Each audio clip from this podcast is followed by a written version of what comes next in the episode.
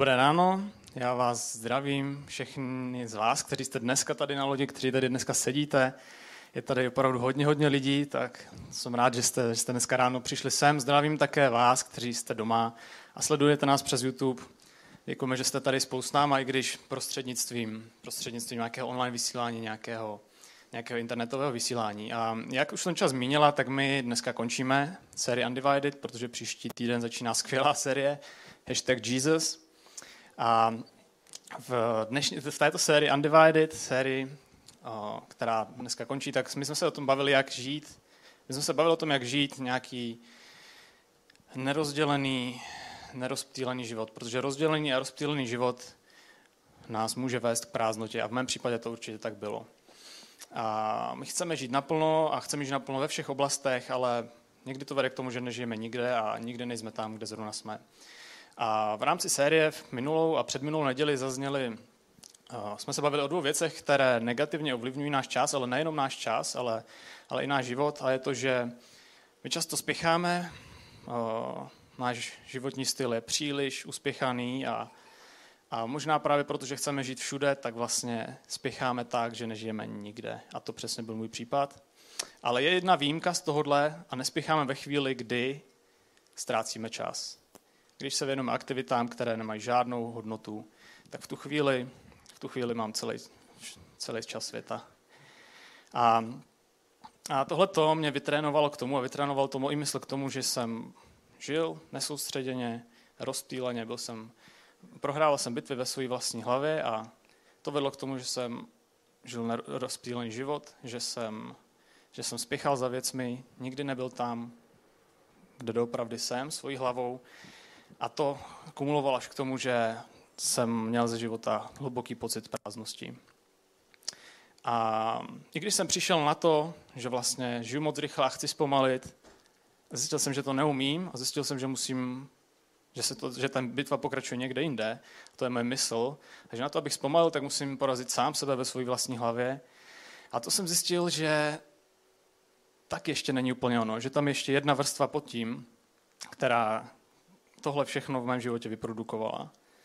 A všechny moje pokusy o to, jak zpomalit, jak zvítězit ve své vlastní hlavě, vedly, nedopadly dobře, skončil nějakým krachem, protože pořád mám skon pospíchat a pořád mám skon ztrácet čas a, a pořád prohrávám boje se svojí vlastní hlavou.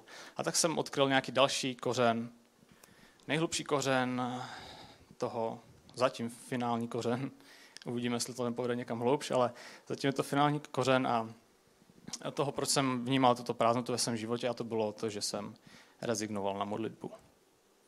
Možná si říkáte, no tak to si objevil Ameriku, proč se asi cítí prázdně, když se nemodlí křesťan. Hm. A v něčem máte pravdu, ale, ale v mém životě to nastalo tak postupně, takými mal, takovými malými kručky, podobně jako když se vaří ta žába, o které jsme se bavili první neděli, tak postupně malými kručky, aniž bych to nějak pozoroval, jsem se vzdaloval od Ježíše, až jsem najednou zjistil, že můj život je prázdný. A modlitba je určitě nedílnou součástí víry a já si uvědomil, jak moc v mém životě chybí nějaká pravidelný, pravidelná modlitba. Že nestačí jenom taková ta náhodná, minutová, taková ta nepravidelná modlitba, protože modlitba je až příliš důležitá na to, abychom k ní přistupovali takhle. Protože to, jak se modlíme, tak to má enormní přesah do našeho života. A já jsem přestal vnímat jako takhle důležité a, a mělo to obrovský podíl na tom, jakým směrem se můj život vyvíjel. A zažil jsem to, co popisuje Charles Spurgeon, takzvané, říkali mu kníže kazatelů, opravdu inspirativní osoba, vygooglete si ho, Charles Spurgeon. A ve své knize Slovo povzbuzení napsal, Zapsal to upřímně, život bez modlitby je život bez Krista. Nemodlíš se, je mi líto, ale nemůžeš znát Ježíše. A já jsem začal ve svém životě vnímat důsledky tohoto, že když v životě, se v životě nemodlíme, žijeme bez Krista. A prožíval jsem to všude možně a také, ale i v nějakých aktivitách, které jsou křesťanské. V oblastech nějakého duchovního života. A chvály, náš skvělý worship, tak se pro mě stá, začaly stát takovými nějakými songy s takovou dobrou melancholickou atmosférou. Ale nebyl to pro mě čas nějakého uctívání živého Boha. Bible, pš, boží slovo, nejlepší kniha na světě, ale pro mě to v tu chvíli byla jenom taková nějaká takové jakoby morální poučky, nějaké dopisy, také sborník písniček, jsou žalmy, tak nemělo to pro mě nějakou úplně přidanou hodnotu. Nebylo to to živé slovo živého Boha. Služba to pro mě byla jakákoliv jiná dobrovolnická činnost. Nebo jakákoliv jiná dobrovolnická činnost se rovnala tomu, že jsem sloužil. Je taková skvělá věc, jako je small group. Jestli nechodíte na small group, tak budu ještě oznamovat po pokázání Welcome Home, tam musíte přijít a někam se přihlásit. Je to skvělá věc, ale v tuto chvíli jsem to vnímal jenom prostě jako partu kamarádů, která se jednou potká, popovídá se co jak, jak to jde v životě a zase jdou všichni domů. Nevnímal jsem to jako nějakou partu parťáků a válečníků, kteří jeden za druhého bojí a nesou, se, nesou sebe a své životy. A taky tohle všechno dopadlo na církev. A stala se to pro mě taková komunita, takový speciální zájmový kroužek, že prostě se potkáváme, protože máme jeden velmi společný zájem. To všechno, bez Ježíše se mi všechny tyto věci vyprázdnily. Staly se černobílé, staly se ploché. A to všechno jenom kvůli tomu, že jsem se nemodlil, že jsem rezignoval na modlitbu. A rezignoval jsem na modlitbu si myslím ze dvou důvodů. První z nich je to, a o tom jsme se bavili minule, že jsem neměl dostatek víry a s tím souvisí dostatek vytrvalosti. Protože jsem tak nějak přestal vnímat, že, že modlitba je něco, co opravdu může měnit můj život a co opravdu má moc měnit můj život. A druhá věc je, že jsem neměl dostatek soustředění na to, abych se modlil. A jak jinak, soustředění, když se nemodlíme soustředěně, rozptýleně, jsme hlavou všude, pořád někde jinde. Jaká je to modlitba? A Blaise Pascal napsal ve své knize Myšlenky jeden velmi hezký citát, um, který napsal, že všechny problémy lidstva pocházejí z naší neschopnosti posedět o samotě v místnosti. Protože jestli se někdy, mám pocit, že jestli se někde pozná, jak moc jsem v hlavě nesoustředěný, rozptýlený, tak je to právě modlitba. První věc, která jde prostě stranou, když toho mám hodně. Když mám nadspaný den, hodně věcí, časový pres, modlitba, má to se dá odložit, to udělám, to, to se, na to přijde čas někdy později, samozřejmě nepřijde, ale zá, zároveň je spoustu času na to hodinu scrollovat s pravodajstvím. A je to prostě úplně, šp... měl jsem to úplně špatně nastavené. Nemělo to žádnou pravidelnost, korelovalo to s tím, jestli jsem něco potřeboval, nebo jestli se v mém životě něco dělo. A to není ale ten modlitevní život, který bych chtěl a který potřebujeme.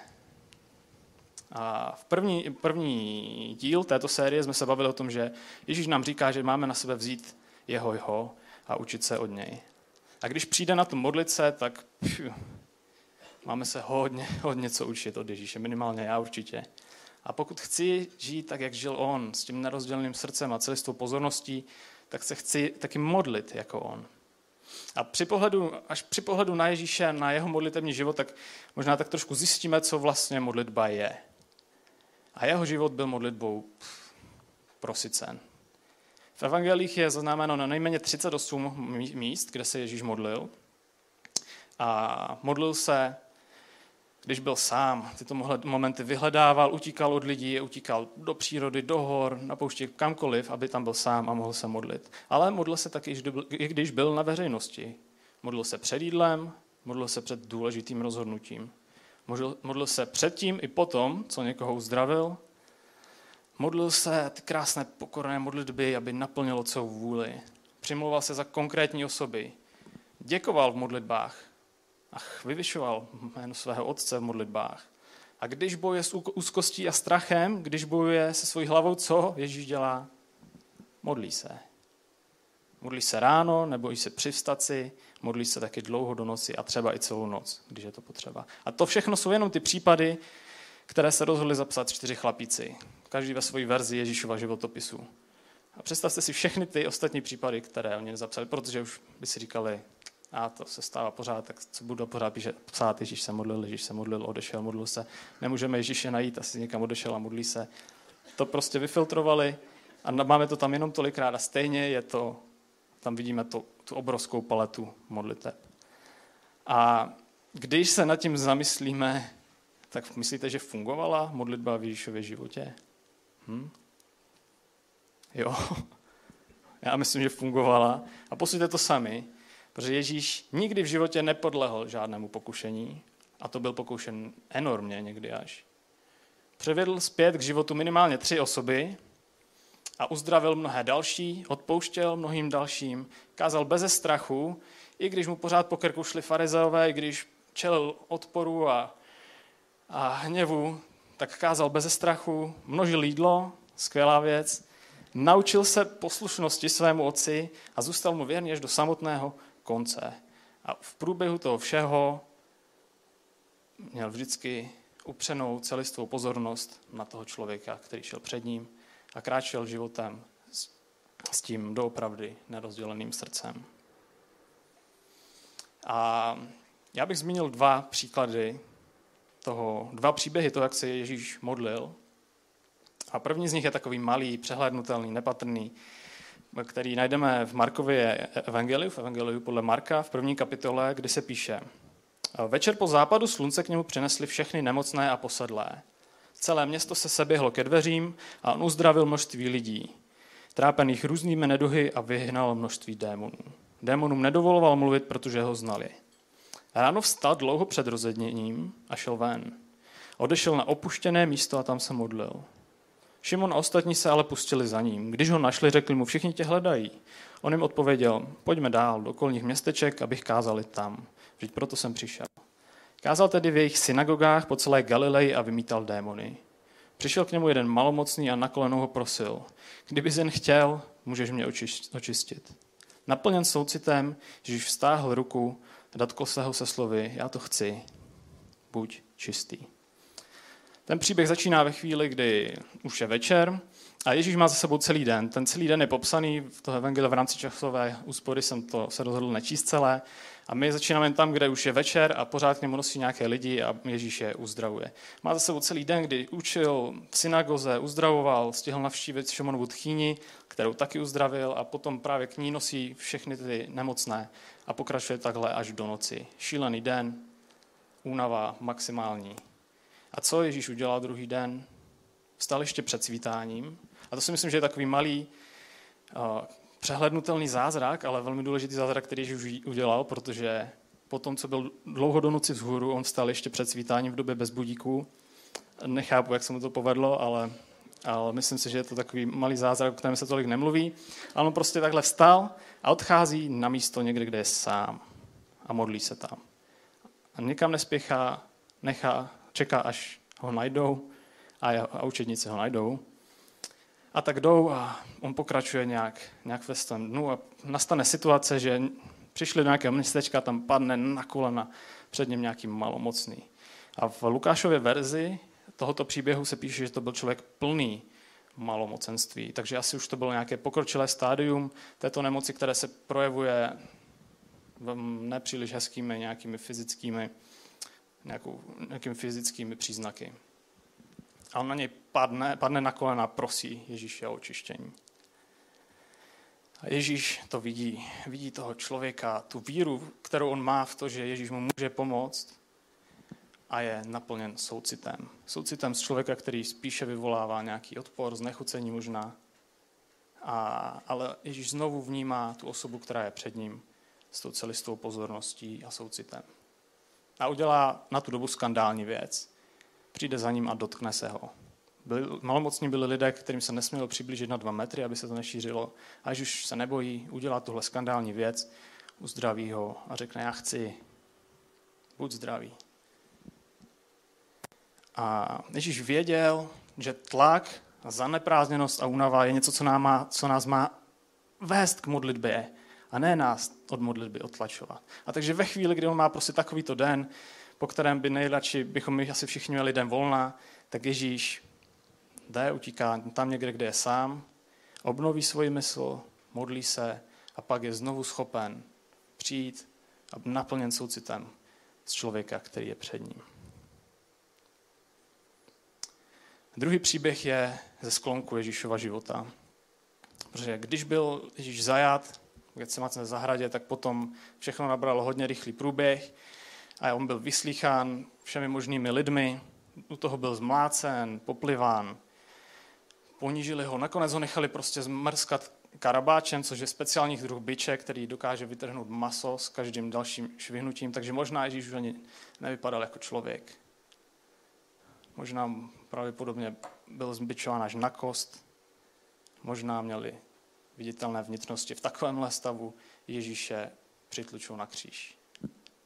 Ježíš se dusí a pro každý nádech se musí velmi bolestivě zepřít na nohou, které má ale taky přibité ke kříži.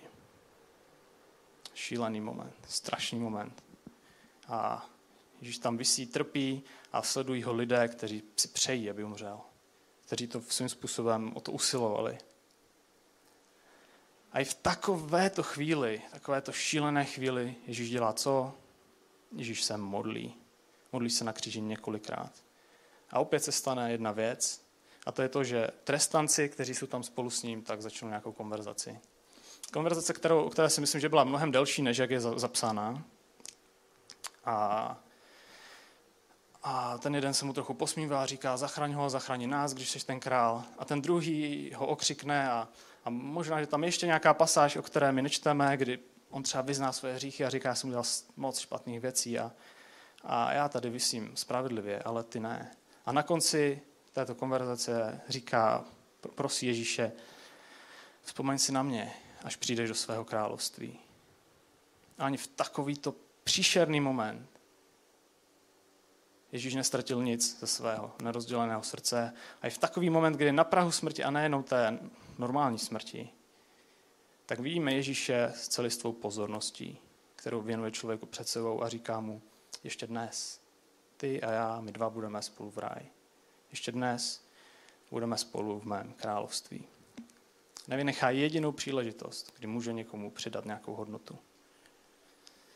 A poslední jeho slova před smrtí jsou opět modlitba a v modlitbě pokračuje i po vzkříšení. Když se díváme na to, jak Ježíš přistupoval k modlitbě, tak mi to přináší takové světlo do jedného biblického verše, který najdeme v první tesalonickým, páté kapitole, kde se píše neustále se modlete. Verš o třech slovech, neustále se modlete. A myslím si, a trošku jsem s tím zápasil v minulosti, nebo tak jakoby filozofoval nad tím, a myslím si, že to nejde vzít doslovně, že je to něco, co bychom nikdy neměli přerušovat, modlitbu, ale mám pocit, že na Ježíšově příkladu vidíme, jak k tomuhle verši můžeme přistoupit, že modlitba je takovou přerušovanou, ale nekončící konverzací s Bohem. Není to jednorázová, osamocená, náhodná akce, že předáme Ježíšovi svůj wishlist, potřebuju tohle, tohle, tohle, díky za tohle, tohle, tady ještě nevidím výsledky, tak věřím, že na to myslíš. Ale, ale je to pořád probíhající, přerušovaná konverzace. Je to spíš životní styl, než nějaká akce. A Ježíš nás Ježíš učedníky a, a nás i učili, jak se máme modlit a co je opravdu důležité v tom, když se budeme modlit. A v Matoušovi, v Evangeliu podle Matouše v 6. kapitole je celý návod toho, jak to můžeme přistoupit a, a co mám dělat. A ve verši 6 se píše, když, se, když ty se modlíš, vejdi do svého pokojíku, zavři za sebou dveře a modli se k svému otci, který zůstává skryt. A tvůj otec, který vidí, co je skryto, ti odplatí. A Ježíš svým učedníkům říká, jděte tam, kde budete sami, kde vás nikdo neuvidí, kde nebudete mít potřebu hrát si na něco jenom proto, že, že máte nějakou audienci. Běžte tam, kde budete sami, kde to bude jenom mezi vámi dva, dvěma. Zavři za sebou dveře, zablokuj všech ten okolní ruch. To může zahrnovat i to, že ve vedlejší místnosti necháme svůj telefon, zavřeme dveře a jenom budeme chvíli o samotě boží přítomnosti. Jenom chvíli o samotě posedíme v místnosti boží přítomnosti. A pastor Craig Rachel z americké Life Church měl jednu sérii Better Way, kterou jsem, kterou jsem poslouchal ve chvíli, kdy, kdy jsem prožíval celé toto období prázdnoty a série, která mi to pomohla a některé myšlenky se objevily i, i v sérii Undivided. A on uh, použil jen krásný příklad ještě, co je potřeba udělat v takovýto moment. A místo toho, ne, nepokusím se to nějak přetlumočit, ale necháme Craiga, aby nám to řekl sám na videu. I'll, illust- I'll illustrate it this way. You may not know this, but when I was a kid, I was actually a magician. Like for real, a professional magician. 13 years old, 14 years old. I could still probably do your birthday party for $50. That's true. I really I used to do magic shows. I know it's cheesy. Um, and I've cast that demon out of my life. So, that, so when I was a kid, I had um, multiple doves. We raised doves for magic shows, and I had one little rabbit. And so I know more about doves than most people would know. And here's what I know about doves. I'll illustrate it this way. Um, whenever Jesus was baptized by John the Baptist, it's one of the most meaningful texts to me. Um, a voice from heaven spoke, and it was God the Father. And he publicly declared his love for his son and said, This is my son whom I love. I want everybody to know I'm proud of him. With him, I'm well pleased. And heaven opened up, and a dove descended, the, Holy Spirit, in the form of a dove, descended upon Jesus. The presence of the Holy Spirit in the form of a dove. Well, if you didn't raise doves, you might know that a dove will never land on something unless it's still. Dove doesn't land on a moving train. You could probably figure that out. If you want to experience the presence of the Holy Spirit, sometimes you just have to find a secluded place and be still before God.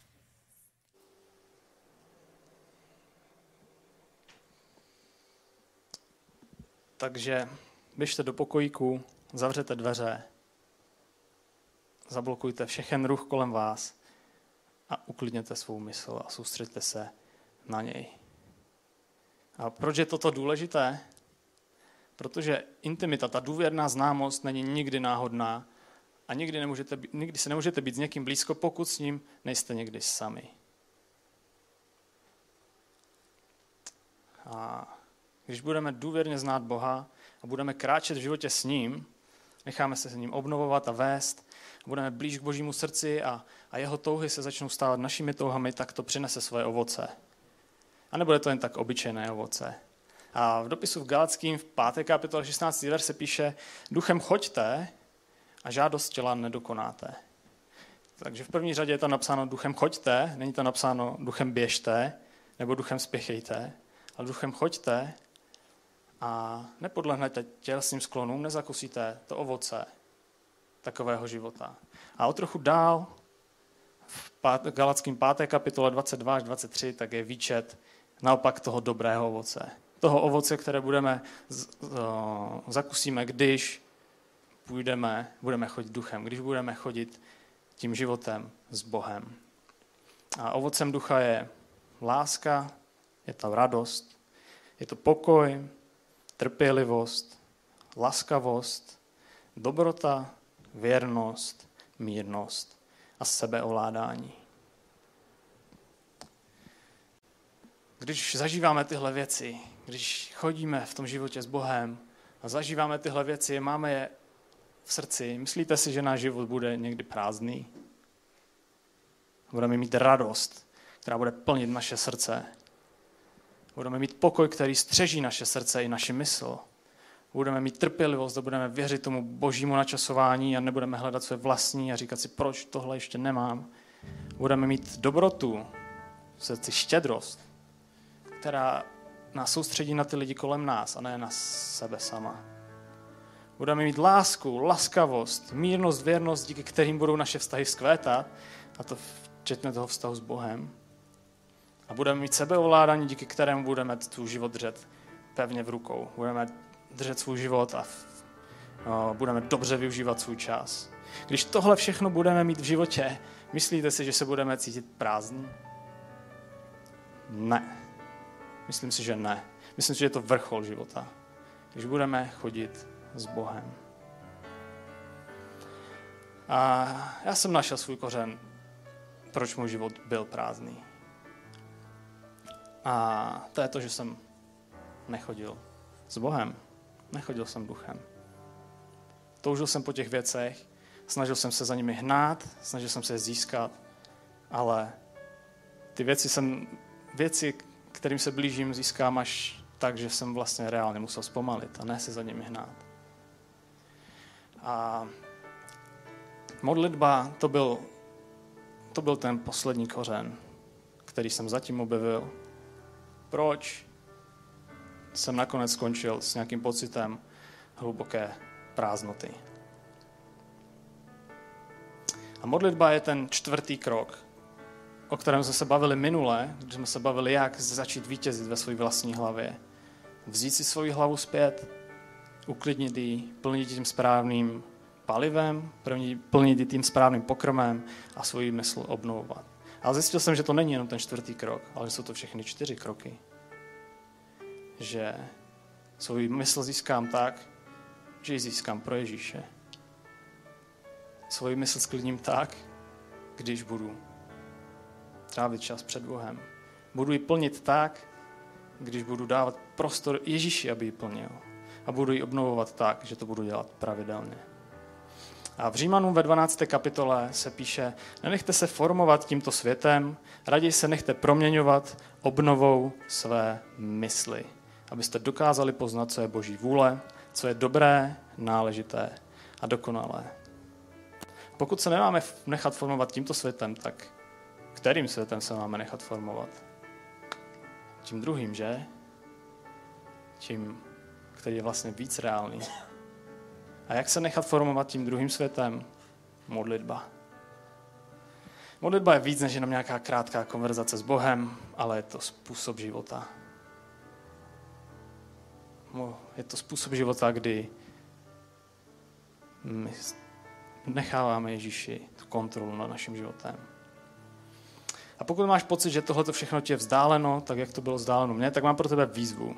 A slyšel jsem někde, že 12 minut soustředěné modlitby denně po dobu 8 týdnů přináší hmatatelnou změnu do života. Přináší to změnu smýšlení, obnoví to naši mysl a náš život se bude zdát plnější. A jestli jste k tomu skeptický, tak vás vyzývám, abyste to zkusili na sobě a pak můžete poreferovat, jak to dopadlo. A můžete k tomu přistoupit jako já, to znamená exaktně nastavit si časovat 12 minut a 12 minut se modlit soustředěně. To znamená žádný Facebook přitom, anebo ani žádné myšlenky na Facebook. Mm. A třeba se vám to postupem času začne zdát málo, 12 minut denně, jako mě. A tak porušíte metodiku tady toho výzkumu a nastavíte se 2x12 minut. A potom zjistíte, že nepotřebujete 2x12 minut, ale že vám stačí jenom to, když jdete někam autem nebo tramvají a začnete sítit svůj život modlitbou, protože modlitba je životní styl, spíš než nějaká, nějaká rychlá konverzace, jednostranná navíc ve většině případů.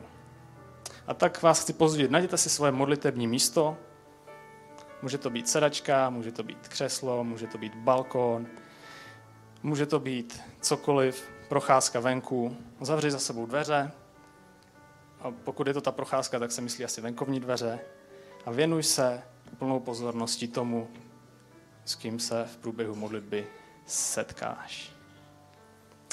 A tak a na závěr ještě mám takový pocit, že na závěr celé série dnešního kázání, že pokud vás teda zajímá, tak kde jsem já ve svém undivided příběhu aktuálně, kde se teď nacházím, jestli už jsem tam, o čem všem mluvím a, a žiju to nerozdělený život, tak to tak není. Ještě, ještě tam nejsem ještě tam nejsem, některé dny dopadnou lépe, některé dny dopadnou hůře. Jsou momenty, kdy dokážu s celistvou pozorností vnímat někoho a jsou momenty, kdy jsem moc roztrhaný ve své vlastní hlavě, ale už znám aspoň směr, který mám mít. A už znám aspoň důvody toho, které mě dovedly tam, kam mě dovedly. A na úplný závěr bych rád přečetl ještě jednou pasáž z Žalmu 86, takového průvodního verše celé série, kde se píše Vyuč mě, hospodine, své cestě, a chodím v pravdě tvé. Soustřeď mé srdce, abych tvé jméno ctil. A já vás poprosím, abyste se se mnou postavili a budeme se modlit. Ježíši, děkuji tě za to, že ty jsi tady pro nás, že nás zveš k důvěrnému vztahu, že nás zveš k tomu, abychom šli s tebou tvým tempem a, a soustředili se na ty věci, které jsou důležité. A děkuji ti za tvůj příklad a za to, že se můžeme učit od tebe, protože ty jsi takhle žil. Tak tě prosím, abychom v rámci toho, jak náš život probíhá, v rámci toho, co, všeho mám, co všechno máme před sebou a jak nás někdy tlačí čas a netlačí čas, abychom vždycky dokázali najít a abychom utíkali a hledali tebe. Abychom obnovovali naši mysl. Abychom se soustředili na to důležité a neběželi jenom kolem těchto věcí. A prosím tě, aby, hm, aby každý jeden z nás mohl poznat to, že ty jsi ten, který, který nám dává život a ty jsi ten, který plní náš život tím, po čem my toužíme.